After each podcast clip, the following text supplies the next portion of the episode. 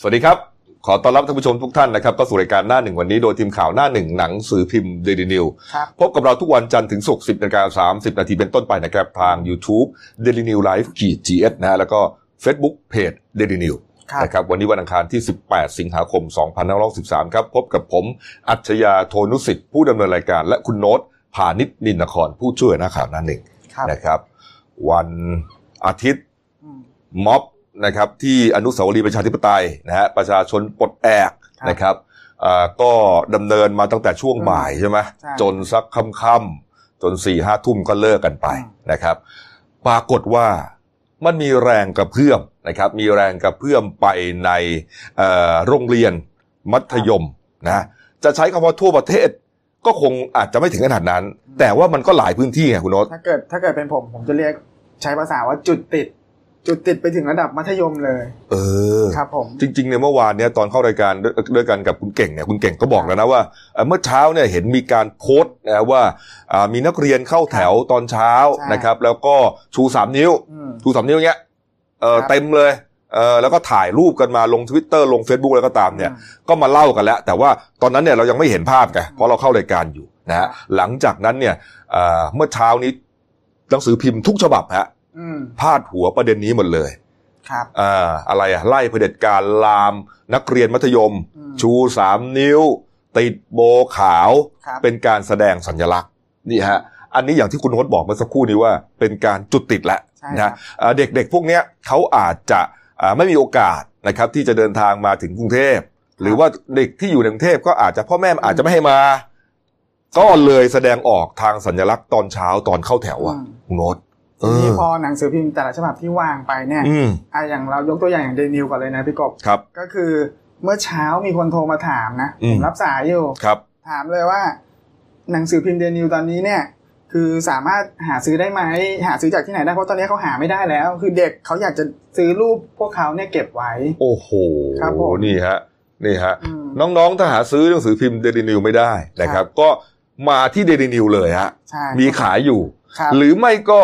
นี่แหละ ดูช่องของเรานี่แหละครับ Daily New Live TS นี่แหละฮะทั้งอืม YouTube นะฮะแล้วก็ Facebook Page Daily New นี่แหละครับนะครับนี่ฮะเราก็นำเสนอนะคือเรานำเสนอเนี่ยทั้งสองด้านสองมุมนะฮะครับทุกทุกประเด็นหมดนะฮะอืมแต่เพียงแต่ว่าเมื่อวานนี้มันมีประเด็นนี้เป็นประเด็นใหญ่ที่สุดนะครัฮะบนี่ฮะอย่างที่เห็นในภาพนะครับ ก็ดูกันครับว่าเป็นน้องๆจากโรงเรียนไหนนะบางอันเราก็ไม่ทราบหรอกนะฮะแต่ตามรายงานข่าวเนี่ยมีทั้งที่กรุงเทพมหานครนะฮะที่ลำปาง ที่นครสวรรค์ ราชบุรี สงขลาพวกนี้ฮะอืมอ่าสงขลานี่หัดใหญ่ครับเออหาดใหญ่วิทยายนวิทยาลัยอะไรเนี่ยครับนะครับ จัดกิจกรรมอย่างที่บอกฮะคือไม่ถึงกับกิจกรรมอะคือเขาทำกันเองเขาทำกันเองนะก็คืออ่าเข้าแถวเคารพชาติเคารพธงชาตินะครับ ชูสามนิ้วนะแล้วก็ผูกโบวขาวติดที่ ที่ไหนอะกระเป๋าครับอ่าติดที่เสื้ออะไรก็ตามเนี่ยนะฮะนี่ฮะก็เป็นการแสดงออกในเรื่องของจุดยืนต่อต้านเผด็จการนะฮะครับ เออ แต่เรื่องนี้เนี่ยอืมมีผู้ใหญ่ไม่ชอบครับเออมีผู้ใหญ่ไม่ชอบนะครับนี่ฮะผู้ใหญ่ไม่ชอบที่ว่านั้นเนี่ย มันมีประเด็นอยู่ตรงที่เอ่อโรงเรียนแห่งหนึ่ง ในจังหวัดนครสวรรค์ ซึ่งก็คือ โรงเรียนนครสวรรค์นั่นเองฮะอ่าเออโรงเรียนนครสวรรค์เป็นโรงเรียนประจำจังหวัดนะครับ ที่ผมทราบดีเพราะผมเป็นคนนครสวรรค์นะครับเอ่อที่นั่นคนที่นั่นเขาจะเรียกโรงเรียนชายครับอ่าโรงเรียนชายนะเพราะว่ามันจะมีโรงเรียนประจำจังหวัดที่เป็นโรงเรียนผู้หญิง อีกที่หนึ่งเขาเรียกว่า ชื่อโรงเรียนสตรีนครสวรรค์นะโรงเรียนสตรีนครสวรรค์ก็เขาจะเรียกว่าโรงเรียนสตรีหรือโรงเรียนสอนอนะฮะแต่ว่าโรงเรียนนครสวรรค์ที่เกิดเหตุเป็นประเด็นทั่วประเทศ กระหึ่มทวิตเตอร์เมื่อวานนี้ก็คือโรงเรียนนครสวรรค์ฮะที่เห็นในภาพเอาภาพนิ่งก่อนนะฮะสีม่วงเห็นไหมอ่ากางเกงเขาจะปลายขาสีม่วงเนี่ยเพราะว่าโรงเรียนแห่งนี้ สีประจำโรงเรียนเขาคือม่วงขาวอืมสีม่วงกับสีสีขาวครับนะฮะนี่ฮะอ่าแล้วก็มันมีประเด็นตรงที่ว่านักขณะที่นักเรียนเข้าแถวอยู่เนี่ยนะฮะมีการอานอกจากชูสามนิ้วแล้วเนี่ยก็มีการถ่ายคลิปอืมอ่าถ่ายคลิปแต่ปรากฏว่าอาจารย์ท่านหนึ่งนะฮะอ่า ลักษณะไม่พอใจ ไม่พอใจนะแล้วก็เหมือนกับตะโกนตะโกนด่านะฮะอ่าปัญญาอ่อนหรือไงมึงไม่เคยให้เกียรติโรงเรียนเลย ลบเลยนะ ลบเลยกูรักมึงนะเนี่ย แต่มึงลบออกได้ไหมประมาณนี้ฮะอะเดี๋ยวเราลองไปฟังเหตุการณ์ช่วงนี้กันครับ เชิญฮะปัญญาอ่อนไม่เคยให้เกียรติโรงเรียนเลยเนี่ยลบลบเดี๋ยวนี้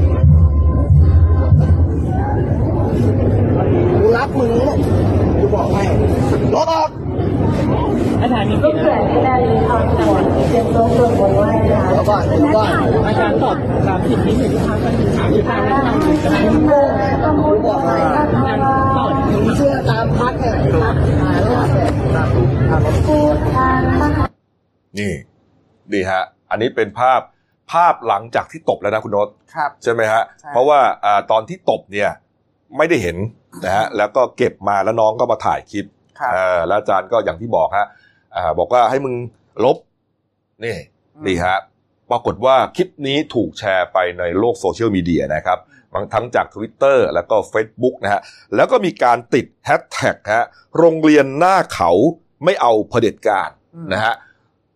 อาจจะสงสัยว่าเอ๊ะมันโรงเรียนหน้าเขาคืออะไรครับเอ่อโรงเรียนแห่งนี้ครับที่ตั้งนะฮะอยู่เชิงเขากบอืมนะฮะเชิงเขากบเลยฮะเป็นเขาเนินเตี้ยๆ นะครับอยู่กลางเมืองนครสวรรค์เลยอ๋อนะฮะแล้วก็มีวัดกบด้วยอืมนะฮะชื่อดะเอ่ออยู่บนยอดเขาเนี่ยนะฮะอืมอ่าเป็นเขาแล้วมีถนนแล้วลงมาก็เป็นโรงเรียนชายเลยเขาเลยเรียกว่าโรงเรียนหน้าเขาอ่านี่ฮะนี่ครับ ก็ปรากฏว่าแฮชแท็กนี้เนี่ยตอนนี้น่าจะเป็นล้านแล้วนะอืมเออนะฮะแฮชแท็กอันดับหนึ่งฮะเมื่อวานนี้ ช่วงเที่ยงๆนะฮะติดเทรนด์อันดับหนึ่งของประเทศไทยเลยนะฮะนี่ฮะหลังจากคลิปนี้เผยแพร่ไปนะก็มีเสียงวิพากษ์วิจารณ์มากมายนะถึงการกระทำของคุณครูท่านนี้ว่าครับอ่าถูกต้องไหมอืมเอ่อไปละเมิดสิทธิเด็กหรือเปล่านะครับอ่าเด็กไอการสามนิ้วเนี่ยตกลงมันผิดอะไรตรงไหนหรือเปล่า เออ จะชูหนึ่งนิ้วสองนิ้วห้านิ้วเนี่ย มันผิดอะไรอ่าเออคนก็สงสัยนะฮะเออนะฮะแต่ปรากฏว่าเอ่อหลังจากนั้นครับ คุณครูท่านนี้ฮะได้ออกมาขอโทษอืมนักเรียนนะฮะนี่ครับ อันนี้เป็นภาพที่เราเอามาจาก Twitter ครับนะครับนี่ฮะแล้วก็น้องคนนี้ได้เขียนแคปชั่น คือเขียนคำบรรยายนะ บอกว่าตอนนี้อาจารย์ได้ทำการขอโทษแล้วนะครับ แล้วก็ยอมรับว่าได้ทำไปเพราะรู้เท่าไม่ถึงการ อาจารย์แค่ต้องการปกป้องภาพลักษณ์อันดีงามของโรงเรียน เลยตบโทรศัพท์ไป ไม่ให้ถ่ายคลิป ทั้งผมและคุณแม่ได้รับคำขอโทษเป็นที่เรียบร้อยแล้ว และคาดหวังว่าหลังจากนี้ คณาจารย์ทุกท่านจะระมัดระวังการแสดงออกรวมถึงเคารพความคิดเห็นของนักเรียนมากกว่านี้ครับ โอ้โหนี่ฮะ แล้วก็มีภาพไหว้อะครับ เออหลายคนก็ เอ๊ะ คุณครูประชดหรือเปล่าอืมนะ ทำไมคุณครูต้องไหว้นักเรียนด้วย มันเป็นการกระทำที่หลายคนมองว่าไม่มันก็ไม่เหมาะสมอีกมันก็ก็เกินไปป่ะใช่เออก็อาจจะขอโทษกันได้ หรือคหรัรือบหรือหรือเขาไหว้คุณแม่ก็ไม่รู้อืมแต่เราก็ในภาพก็ไม่เห็นแต่คุในณแม่รูปนะก็มีแต่เด็กนั่งอยู่เออใช่ครับเนี่ยฮะโอ้โหกลกลายเป็นว่าคุณครูเนี่ยต้องออกมาไหว้ขอโทษเลยนะฮะ แล้วก็ยอมรับว่ารู้เท่าไม่ถึงการด้วย โอ้โห เรื่องนี้นะอ่าเรื่องนี้ครับเพจ แนวร่วมนิสิตนครสวรรค์นะครับ ก็ได้ทำจดหมายเปิดผนึกนะครับถึงโรงเรียนนครสวรรค์นะครับ เกี่ยวกับเรื่องนี้แหละนะครับ เกี่ยวกับประเด็นที่เกิดขึ้นนี่เลยนะฮะว่าประมาณว่าคุณครูเนี่ยมีการลักษณะข่มขู่นะครับ แล้วก็อยากให้ทางโรงเรียนเนี่ยออกมาชี้แจงข้อเท็จจริงโดยเร็วที่สุดนะครับ แม้ว่าทางทางเพจเนี้ยทราบว่ามีการขออภัยกันเรียบร้อยแล้ว แต่ก็ไม่มีหลักประกันใด ๆ ที่จะมายืนยันว่าเหตุการณ์เช่นนี้จะไม่เกิดขึ้นอีกนะฮะแล้วก็พวกท่านหมายถึงคุณครูเนี่ยได้ชื่อว่าเป็นผู้สร้างปัญญาให้กับเยาวชน แต่กลับมาทำตัวขาด ซึ่งวุฒิภาวะดุด่าด้วยวาจาหยาบคาย และใช้อำนาจข่มขู่ฮะทางเพจนี้เลยยื่นข้อเรียกร้องไป 3 ข้อนะฮะข้อเรียกร้องก็คือว่าให้อาจารย์ที่อยู่ในเหตุการณ์ออกมาทำจดหมายชี้แจง ถึงคำพูดที่ว่าทำให้โรงเรียนเสียหายเนี่ยมันเสียหายอย่างไรอืมนะแล้วในอุดมคติของท่าน และคณาจารย์ในสถาบันของท่านเนี่ยชื่อเสียงของโรงเรียนนั้นสำคัญกว่าความคิดของนักเรียนใช่หรือไม่นี่ฮะข้อ 2 เราจะแน่ใจได้อย่างไรว่านักเรียนนักศึกษาจะไม่ถูกข่มขู่ และจำกัดสิทธิที่พวกเขาพึงมีอีกในอนาคตนะแล้วข้อ3ครับ พวกท่านมีมาตรการตอบรับอย่างไรกับเหตุการณ์ที่เกิดขึ้น และหากพวกท่านไม่สามารถทำให้นักเรียนรู้สึกได้ว่าสถานศึกษาเป็นที่ปลอดภัยสำหรับพวกเขา ท่านจะรับผิดชอบอย่างไรฮะนี่ครับเป็นข้อเรียกร้อง 3 ข้อนะครับ อยู่ในจดหมายเปิดผนึกของเพจแนวร่วมนิสิตนครสวรรค์นะส่งถึงโรงเรียนนครสวรรค์ครับ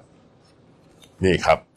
เรื่องนี้เนี่ยออย่างที่บอกฮะมีคนไม่ชอบใจหลายคนนะครับ อีกท่านหนึ่งท่านแรกเลยนะ ที่ไม่ชอบใจ นะครับก็คือคุณโรม คุณรังสิมันโรมนะครับเป็นสสบัญชีรายชื่อพักก้าวไก่นะครับเอ่อในฐานะกรรมาธิการการกฎหมายยุติธรรมและสิทธิมนุษยชน สภาผู้แทนราษฎรนะครับก็เอ่อได้แสดงความเห็นในเรื่องนี้นะครับบอกว่าการชูสามนิ้วในโรงเรียนไม่ผิดอะไรทั้งสิ้นครับเออมันเป็นสัญลักษณ์ แล้วถ้าเราบอกล่ะ สมมติผมชูสามนิ้วแล้วผมบอกผมไม่ได้รู้เลยเรื่องสัญลักษณ์ฮะผมอยากจะชูสามนิ้วเหมือนลูกเสืออืมลูกเสือสามัญรุ่นใหญ่อะอืม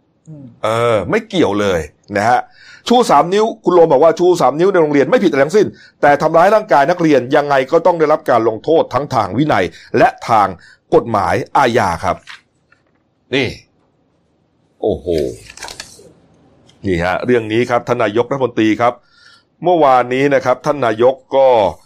ไปเปิดงานงานหนึ่งนะครับนี่ฮะแต่ปรากฏว่าพอเห็นเรื่องนี้แล้วเนี่ยก็ รู้สึกไม่สบายใจนะฮะแล้วก็ออกมาพูดนะฮะในทำนองว่าอ่าอยากจะให้นักเรียนเนี่ยอ่าใจเย็นๆกันหน่อยหมายถึงผู้ชุมนุมนะคุณโน้ตครับอ่าให้ใจเย็นๆกันหน่อยนะครับ เพราะว่าเอ่ออาจจะทำให้เหตุการณ์เนี่ยมันลุกลามบานปลายอ่านนะครับนี่ฮะท่านนายกบอกนะครับบอกว่าเหตุการณ์ที่หลายคนเนี่ยอ่าชูสามนิ้วนะครับทั่วประเทศเนี่ยนะบอกว่าต้องบริหารจัดการให้ได้ครับอ่า ตนเองเนี่ยเคยระบุว่าจะมีการเปิดรับเปิดเวทีรับฟังความคิดเห็นของนักเรียนนักศึกษาภายในเดือนนี้ แต่ปรากฏว่ากระทรวงอุดมศึกษาเนี่ยครับก็มีการเตรียมการไว้แล้วนะครับ แต่บอกว่าอย่าพึ่งให้รัฐบาล และนายกรัฐมนตรีลงไปโดยตรงตอนนี้ เพราะถ้าพูดจริง ๆ เขาจะเล่นงานนายกฮะคือมีเตรียมเวทีจะเปิดแล้วแต่ทางกระทรวงอุดมศึกษาเนี่ยมาแนะนำว่าอย่าพึ่งไป อย่าเพึ่งไปนะครับ เหมือนเขาจะเล่นงานนายกอยู่นะฮะแต่ประเด็นที่เขาสนใจก็คือเรื่องของการอ่าข้อเรียกร้องต่างๆ ของของผู้ชุมนุมนะฮะไม่ว่าจะเป็นอ่าผู้ชุมนุมอ่าประชาชนปลดแอกนะฮะรวมถึงการแสดงออกของนักเรียนที่เราเห็นกันไปก็ตามเนี่ยนะฮะท่านนายกก็บอกนะครับบอกว่าอ่าเมื่อไม่ได้เอาหมายถึงว่าเอาไว้ก่อน อ่าถ้ายังไม่ได้ข้อเรียกร้อง ยังไม่รับเปิดรับฟังเนี่ยขอเอาไว้ก่อนได้ไหมค่อย ๆทำกันไปนะฮะทุกคนต้องช่วยกัน ไม่ให้ลุกลาม อย่าให้มันลุกลามบานปลายนะครับ แล้วก็นัยยะของนายกอาจจะหมายถึงว่า อย่าให้ลุกลามไปถึงเด็กครับๆหรือเปล่านะฮะแต่อันนี้มันจะห้ามได้ไหมอะอืมคุณโน้ตมันเป็นการกระทำของเขาเองนี่ใช่ใช่ถูกต้องมันเป็นสิทธิ์สิทธิ์ของเขาอะอืมก็คืออื มมันตอนนี้มันเป็นเสรีภาพอะสังคมปัจจุบันเนี้ยครับเรียกร้องเรื่องเสรีภาพ เพราะฉะนั้นตรงเนี้ยมันก็กระจายออกไปนี่ก็คือรูปแบบของประชาธิปไตยโดยคือตรงคือคือนายกอาจจะห้ามได้มแต่ว่าเขาจะฟังหรือเปล่าก็อีกเรื่องหนึงนะใช่เออมันไม่ได้ผิดกฎหมายอะไรนี่อืมถูกไหมฮะสิ่งที่เขาทำเนี่ยนายกบอกด้วยนะครับ บอกว่าต้องไปดูว่าใครอยู่เบื้องหลังเรื่องนี้อืมนะครับ ไม่ว่าจะเป็นพรรคการเมืองอะไรก็ตามเนี่ยนะฮะเออแต่มันก็สะท้อนนะว่าอืม ในโลกปัจจุบันเนี่ยเด็กๆเนี่ยระดับมัธยมเนี่ยสนใจการเมืองกันมากขึ้น โอ้โหนานแล้วการเมืองนะใช่คุณเก่งแล้วยิ่งเออคุณคุณโนตนะแล้วยิ่งสมัยนี้เนี่ยอืมเอ่อมีอะไรอะโซเชียลมีเดียใช่ครับนะครับสามารถเผยแพร่ได้ทันทีทันใดนะฮะถ่ายคลิปลงโพสต์ลงทันทีเห็นอ่าพร้อมกันทั่วโลกอืมพร้อมๆกันเลยเนี่ยนะเพราะฉะนั้นเนี่ยไม่มีอะไรที่จะปิดบังได้แล้วฮะใช่มันหมดยุคของเอ่อเผด็จการนะครัฮะบที่จะเอ่อ ครอบงำประชาชนอืมแล้วนะครับ ไม่มีทางแล้วฮะนี่ฮะคุณอาจจะเอาปืน หรือเอาอาวุธอะไรก็ตามเนี่ยนะมาจ่อหัวบังคับเขาได้ครับอืมบังคับให้เขาไม่ทำหรือบังคับให้ทำอะไร อาจจะทำบังคับได้ แต่ไม่สามารถบังคับจิตใจของคนได้ฮะครับ นี่ฮะนี่คือสิ่งที่สำคัญนะครับนี่ฮะ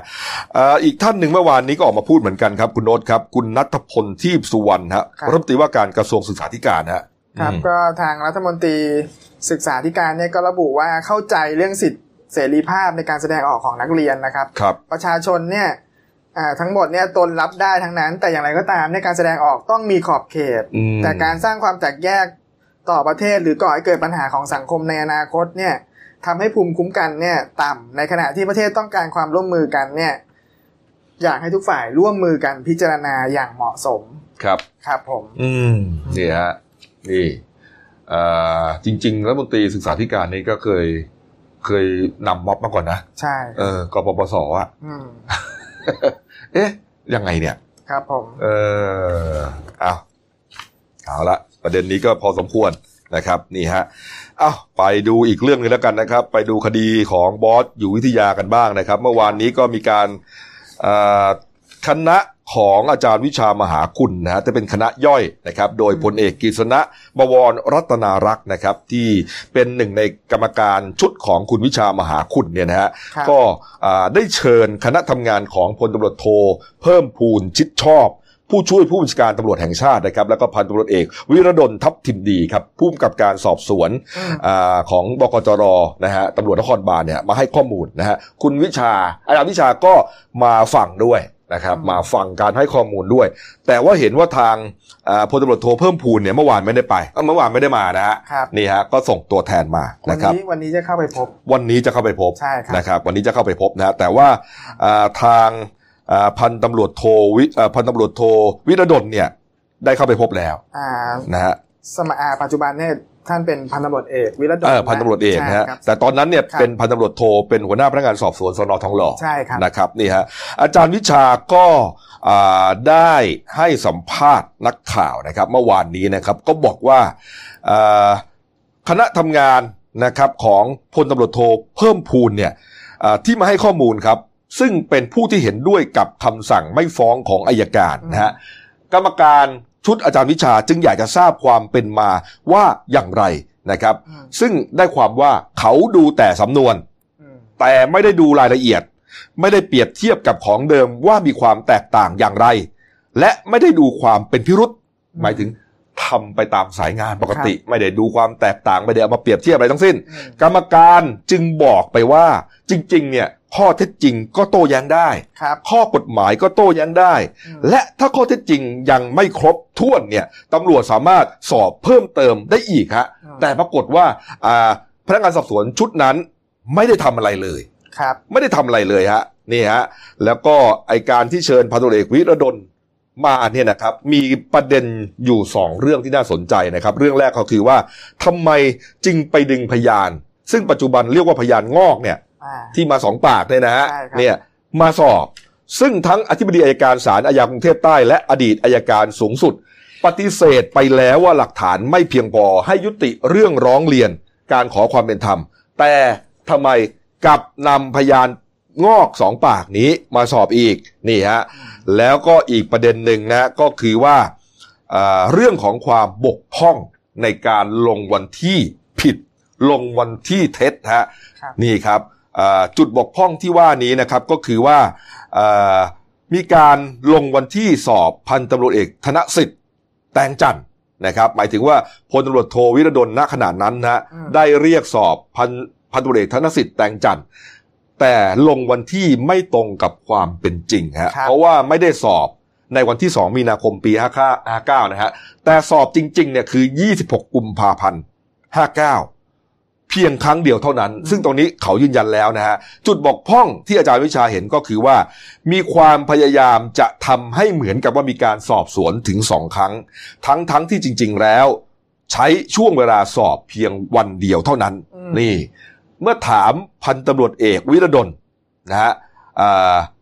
เขาก็ไม่ได้บอกว่าเขาบกพร่อง เพียงแต่ยอมรับว่าลงวันที่ไม่จริงนะครับ ตรงนี้ไม่ต้องไปสืบนะฮะอาจารย์วิชาบอกว่าไม่ต้องไปสืบเจตนาอะไร แต่เป็นเจตนาของพฤติกรรม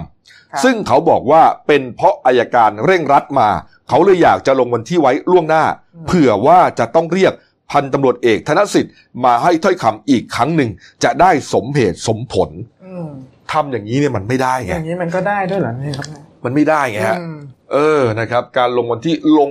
เอ่อสำนวนเนี่ยทุกอย่างที่ครับอยู่ในสำนวนเนี่ยจะต้องถูกต้องทั้งหมดใช่นะครับโอ้โหนี่ประเด็นประเด็นใหญ่เลยนะครับแล้วนี่มีครับประเด็นอีกประเด็นหนึ่งที่อืมอ่าที่ก่อนหน้านี้ที่เรานำเสนอว่า อ่าพันตำรวจเอกวิรดลเนี่ยครับปัจจุบันเนี่ยนะครับพันตำรวจเอกวิรดลเนี่ยสมัยนั้นเนี่ยก็พร้อมกับอดีตพบตรครับที่อ่าพาด็อกเตอร์สายประสิทธิ์เนี่ยอืม เข้าเข้ามาหากับพันตำรวจเอกธนสิทธิ์เนี่ยคนที่คำนวณความเร็วเนี่ย ประเด็นนี้ทางทางพันตำรวจเอกวิรดลเนี่ยก็แบ่งรับแบ่งสู้นะ ยังยังไม่ให้รายละเอียดมากเท่าที่ที่ที่กระจ่างชัดอืมครับผมว่ามีกี่คนเป็นใครบ้างอะไรประมาณเนี้ยซึ่งอาจารย์ในชุดของอาจารย์วิชาก็ต้องสอบสวนต่ออมข้อเท็จจริงต่อ นี่ฮะครับ ก่อนหน้านี้ก็มีข่าวไงใช่ ผู้บังคับบัญชาระดับสูงอะอืมเออที่แนะนำอาจารย์สายประสิทธิ์ครับใช่ไหมครับ ให้รู้จักกับพนักงานสอบสวนที่ทำคดีนี้ครับนะโดยบอกว่าอาจารย์สายประสิทธิ์เนี่ยเฮ้ยเขาคำนวณเอ่อความเร็วความเร็วของรถเฟอร์รารี่เนี่ยของบอสเนี่ยเจ็ดสิบเก้าไง ก็ไปเอาอันนี้มาดิ อะไรประมาณเนี้ยเหมือนเป็นการชี้นำอะครับ แล้วก็มีการเข้าพบพอถอจนอืมเกิดการ พูดตรงๆก็คือเมื่อผู้บังคับบัญชาระดับสูงพาเข้ามาเนี่ย ครับ ก็กดดันแล้ว โอ้โห ระดับครับพบตรบอกเฮ้ยเอานี้สอบด้วย ใช่มันมันมันก็เหมือนเป็นคำสั่งไกลๆอะคำสั่งใช่เออ นี่ฮะ เจอแล้ว ใช่ นี่แต่คดีนี้ก็แปลกนะคุณกบ ครับ คือปัจจุบันนี้ตำรวจอายการรับหน้าอย่างเดียวเลย อืม ถูกเป็นอะไรของสังคมหมด แต่ผู้ก่อเหตุก็ยังลอยนวลอยู่ เมื่อกี้นี้ครับคุณพีใช่บอกประโยคเด็ดผมมาให้เอามาพะมาเล่าหน่อย คุณพีใช่ บอกว่า คดีนี้ตำรวจติดคุกทุกคนนะยกเว้นบอส ใช่ น่าจับตามาก น่าจับตามาก เออเออเออครับ คงไม่ขนาดนั้นนะแต่ คือเปรียบเทียบไปเห็นว่า คนที่ทำความผิดเนี่ย อืม ตัวจริงอะไม่ติดไงอืม แต่คนที่มาช่วยเนี่ยครับ เดี๋ยวจะโดนกันเล่นงานทั้งหมดอะเออตลกดีนะใช่ เออตำรวจติดคุกทุกคนยกเว้นบอสฮะอืม มันคิดได้ไงเนี่ยคุณพีรพัฒน์เนี่ยครับ เออนะอ้าวไปดูประเด็นสุดท้ายนะครับ อันนี้เป็นเอ่อเหตุสลดที่เกิดขึ้นที่จังหวัดตรังนะครับเอ่อมีเหตุลูกชายนะฮะยิงแม่ตัวเองนะฮะแล้วก็ยิงน้องสาวเสียชีวิตสองศพครับแล้วก็ยิงตัวเองตายตามรวมเป็นสามศพฮะสลดมากขึ้นเออมากจริงๆฮะที่จังหวัดตรังครับคุณโนตฮะเป็นเรื่องที่เกิดขึ้นอ่าตั้งแต่เช้าเมื่อวานนะนะครับครับก็ ภายในบ้านเลขที่หนึ่งร้อยทับหนึ่งร้อยสี่สิบสามเนี่ยนะครับอืมที่อ่าตำบลโคกหล่ออำเภอเมืองจังหวัดตรัง ก็พันตำรวจเอกสานิตพลเพชรเนี่ยผู้กำกับสพเมืองตรังเนี่ยนะครับ ก็ไปตรวจสอบบ้านหลังรับแจ้งเหตุเนี่ยก็พบศพผู้เสียชีวิตทั้งสามรายเนี่ย นอนอยู่บนเตียงนอนอยู่บนเตียงนอนเดียวกัน โอ้โหครับ ก็มีสองศพแรกก็ประกอบด้วยนางสาธิตา ตันตารัตนพงศ์เนี่ยครับหรือผู้การจิอายุ 45 ปีเขาเป็นผู้จัดการธนาคารออมสิน สาขาสนามกีฬาตรังครับอืมอันเนี้ยถูกยิงด้วยปืนลูกโม่ขนาดจุด38เข้ากลางหน้าอกหนึ่งนัดครับนอนเสียชีวิตอยู่ข้างกับเด็กหญิงสุภการตันตารัตนพงศ์อายุ 14 ปี อันนี้ลูกสาวคนสุดท้อง นักเรียนชั้นม .2 นะครับ โอ้โหนี่สลดมากนะเนี่ย อันคือเนี้ยเห็นถูกยิงสองนัดที่ลำคอ โอ้โห แล้วก็แผ่นหลัง อืมครับ คือทั้งสองศพเนี่ย ถูกผ้าห่มเนี่ยคลุมไว้คลุมไว้อย่างดี แล้วก็ ใกล้กันเนี่ยบนเตียงนอนเหมือนกันก็พบศพนายอิทธิวัฒน์เนี่ย ลูกชายคนโตเนี่ยที่เป็นนักเรียนชั้นม .4 อายุ 16 ปีเนี่ยครับนั่งอยู่บนเตียงนอนแผ่นคือนั่งพิงหลังติดอยู่กับฝาผนังห้องเนี่ยครับอืมแล้วก็ใช้ปืนเนี่ยจ่อปากยิงตัวเองเสียชีวิต โดยที่ในมือขวาเนี่ยยังกำปืนลูกโม่ขนาดจุดสามแปดเนี่ยที่ใช้ก่อเหตุเนี่ยไว้แน่นครับครับผม อืมนี่ฮะแล้วก็คาดว่าเสียชีวิตมาแล้วไม่ต่ำกว่า 12 ชั่วโมง เนื่องจากสภาพศพทั้งหมดนะฮะอยู่ในสภาพใช่แข็งเก่งนะฮะพอเห็นพอพอตำรวจนะฮะเห็นสภาพอย่างนี้เนี่ยก็พอที่จะอ่าอนุมานเรื่องราวได้ว่า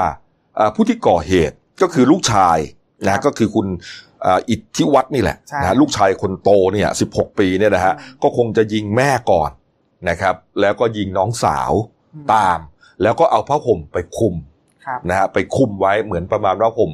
ห่มผ้าให้แม่กับน้องอืมและตัวเองก็ยิงปืน อาวุธปืนก็บอกเดียวกันนั่นแหละ ที่อ่าปิดชีพแม่กับน้องไปแล้วเนี่ยนะฮะก็มายิงกอกปากตัวเองครับในสภาพนั่งพิงเอ่อหัวเตียงประมาณนั้นนะฮะใช่นี่ฮะเสียชีวิตตามเป็นศพที่สามส่วนอาวุธปืนเนี่ยก็จากการตรวจสอบเนี่ยพบว่าเป็นอาวุธปืนของคุณแม่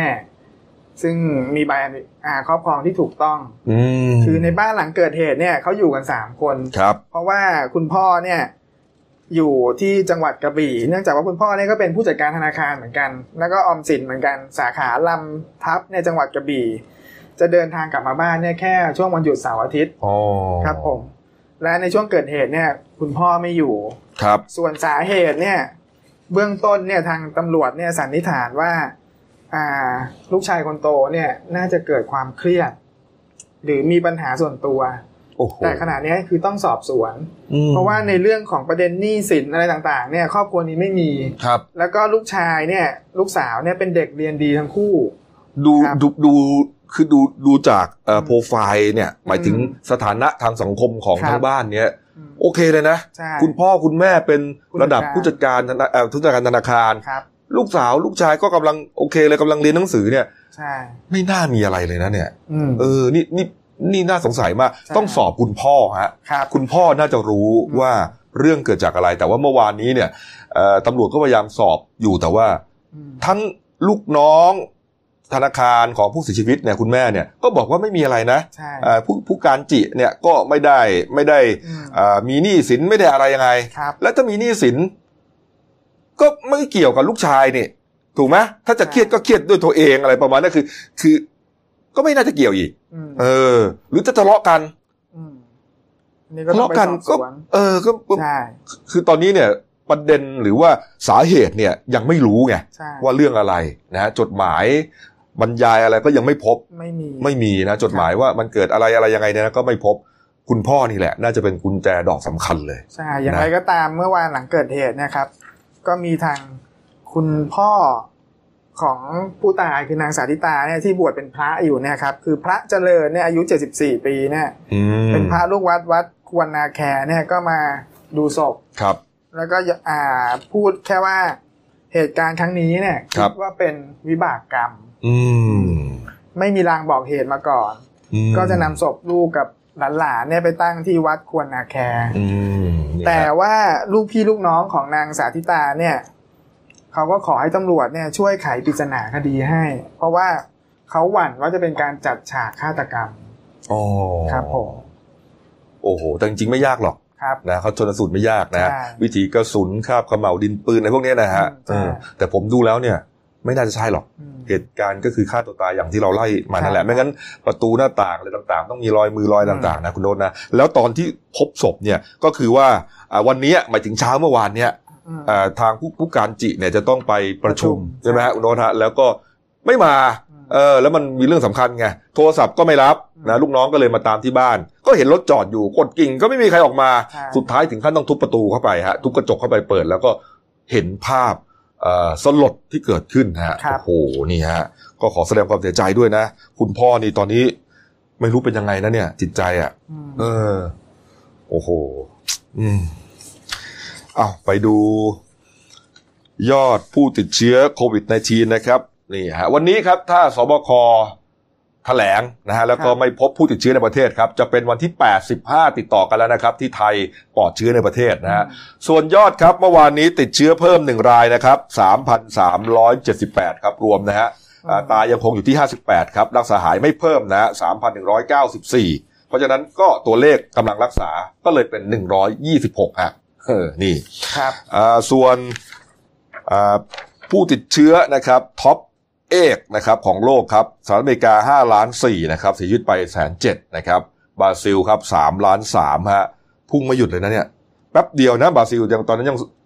สัปดาห์ที่แล้วยัง 2 ล้านอยู่เลยฮะนะฮะเสียชีวิตไปแสนแปดพันนะครับอินเดีย2ล้าน6ฮะเสียชีวิตไป5 0,000ครับ แล้วก็รัสเซียแอฟริกาใต้เปรูเม็กซิโกโคลัมเบียก็ไล่ลงไปนะครับ นี่ยังรุนแรงอยู่นะฮะยังไม่มีทีท่าว่าจะ เอามันได้อะอืมไอโควิดในทีนะคุณโดสฮะใช่ครับดูตายกันเยอะมากนะฮะอ่าตัวเลขรวมทั้งโลกครับ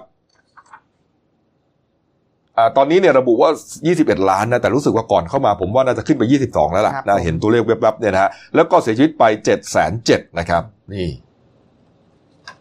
รักษาหายก็ 13 ล้านกว่าครับ ครับ อ่า หนังสือพิมพ์นะครับ นี่ ตอนนี้เหลือหนึ่งกรอบนะครับนี่ ก็เนี่ยฮะไปดูหน้าสี่ครับ ปรากฏการณ์ธรรมชาติอัศจรรย์นะฮะเมื่อเช้าผมอ่านแล้วทึ่งมากนะครับ โอ้สวยภาพสวยฮะแล้วก็คอลัมน์พิเศษนะครับ Special Report ฮะนี่ซองบอลกาสิโนยุคทองพนันออนไลน์ตอนที่สองครับ เป็นคอลัมน์ใหม่นะฮะอ่านกันอ่าส่วนอ่าการ์ตูนขาประจำของคุณขวดนะครับครับนี่ฮะอ่าคุณลุงคนหนึ่งบอกว่า ขอยืนยันไม่ได้สั่ง จับใครตำรวจไปจับเองฮะอืมแต่ว่าเงาที่ทอดทะมึนอยู่นั้นเป็นเงาของโจ๊กเกอร์อืมตัวตลกโยนโยนลูกบอลอะอืมประมาณว่า ใครจะเชื่อครับมันเป็นเรื่องตลกใช่เออจริง ๆ ใครจะไปจับเองได้ถ้าไม่มีคนสั่งอะไรประมาณนี้นะครับ ส่วนเรื่องสั้นของฉันนะครับ เรื่องที่ตีพิมพ์ลงในเดลินิวฉบับวันอังคารที่ 18 สิงหาคมมาชื่อว่าเรื่อง ภาพคู่บนโลกขนานครับเขียนโดยผู้ใช้นามปากกาว่าอรุณธาราครับอืมนี่ครับ แล้วก็ขอบพระคุณนะครับอ่าบรรดาแฟนเพจนะครับในเพจ Facebook d a i l y New Life นะครับเดนิวนะครับแล้วก็รวมถึง YouTube d a i l y New Life GS ด้วยนะฮะที่เอ่อแสดงความคิดเห็นเข้ามามากมายนะครับนี่ทักทายกันมาสวัสดีครับ สวัสดีค่ะนะครับอ่ามีทั้งอ่าไม่เห็นด้วยกับม็อบนี่ มีทั้งเห็นด้วยนะครับ ก็ว่ากันไปครับ เราอยู่ในสังคมประชาธิปไตยครับ แสดงออกได้อย่างถูกต้องตามกฎหมายนะครับ วันนี้หมดเวลานะครับ ลาไปก่อนครับ สวัสดีครับ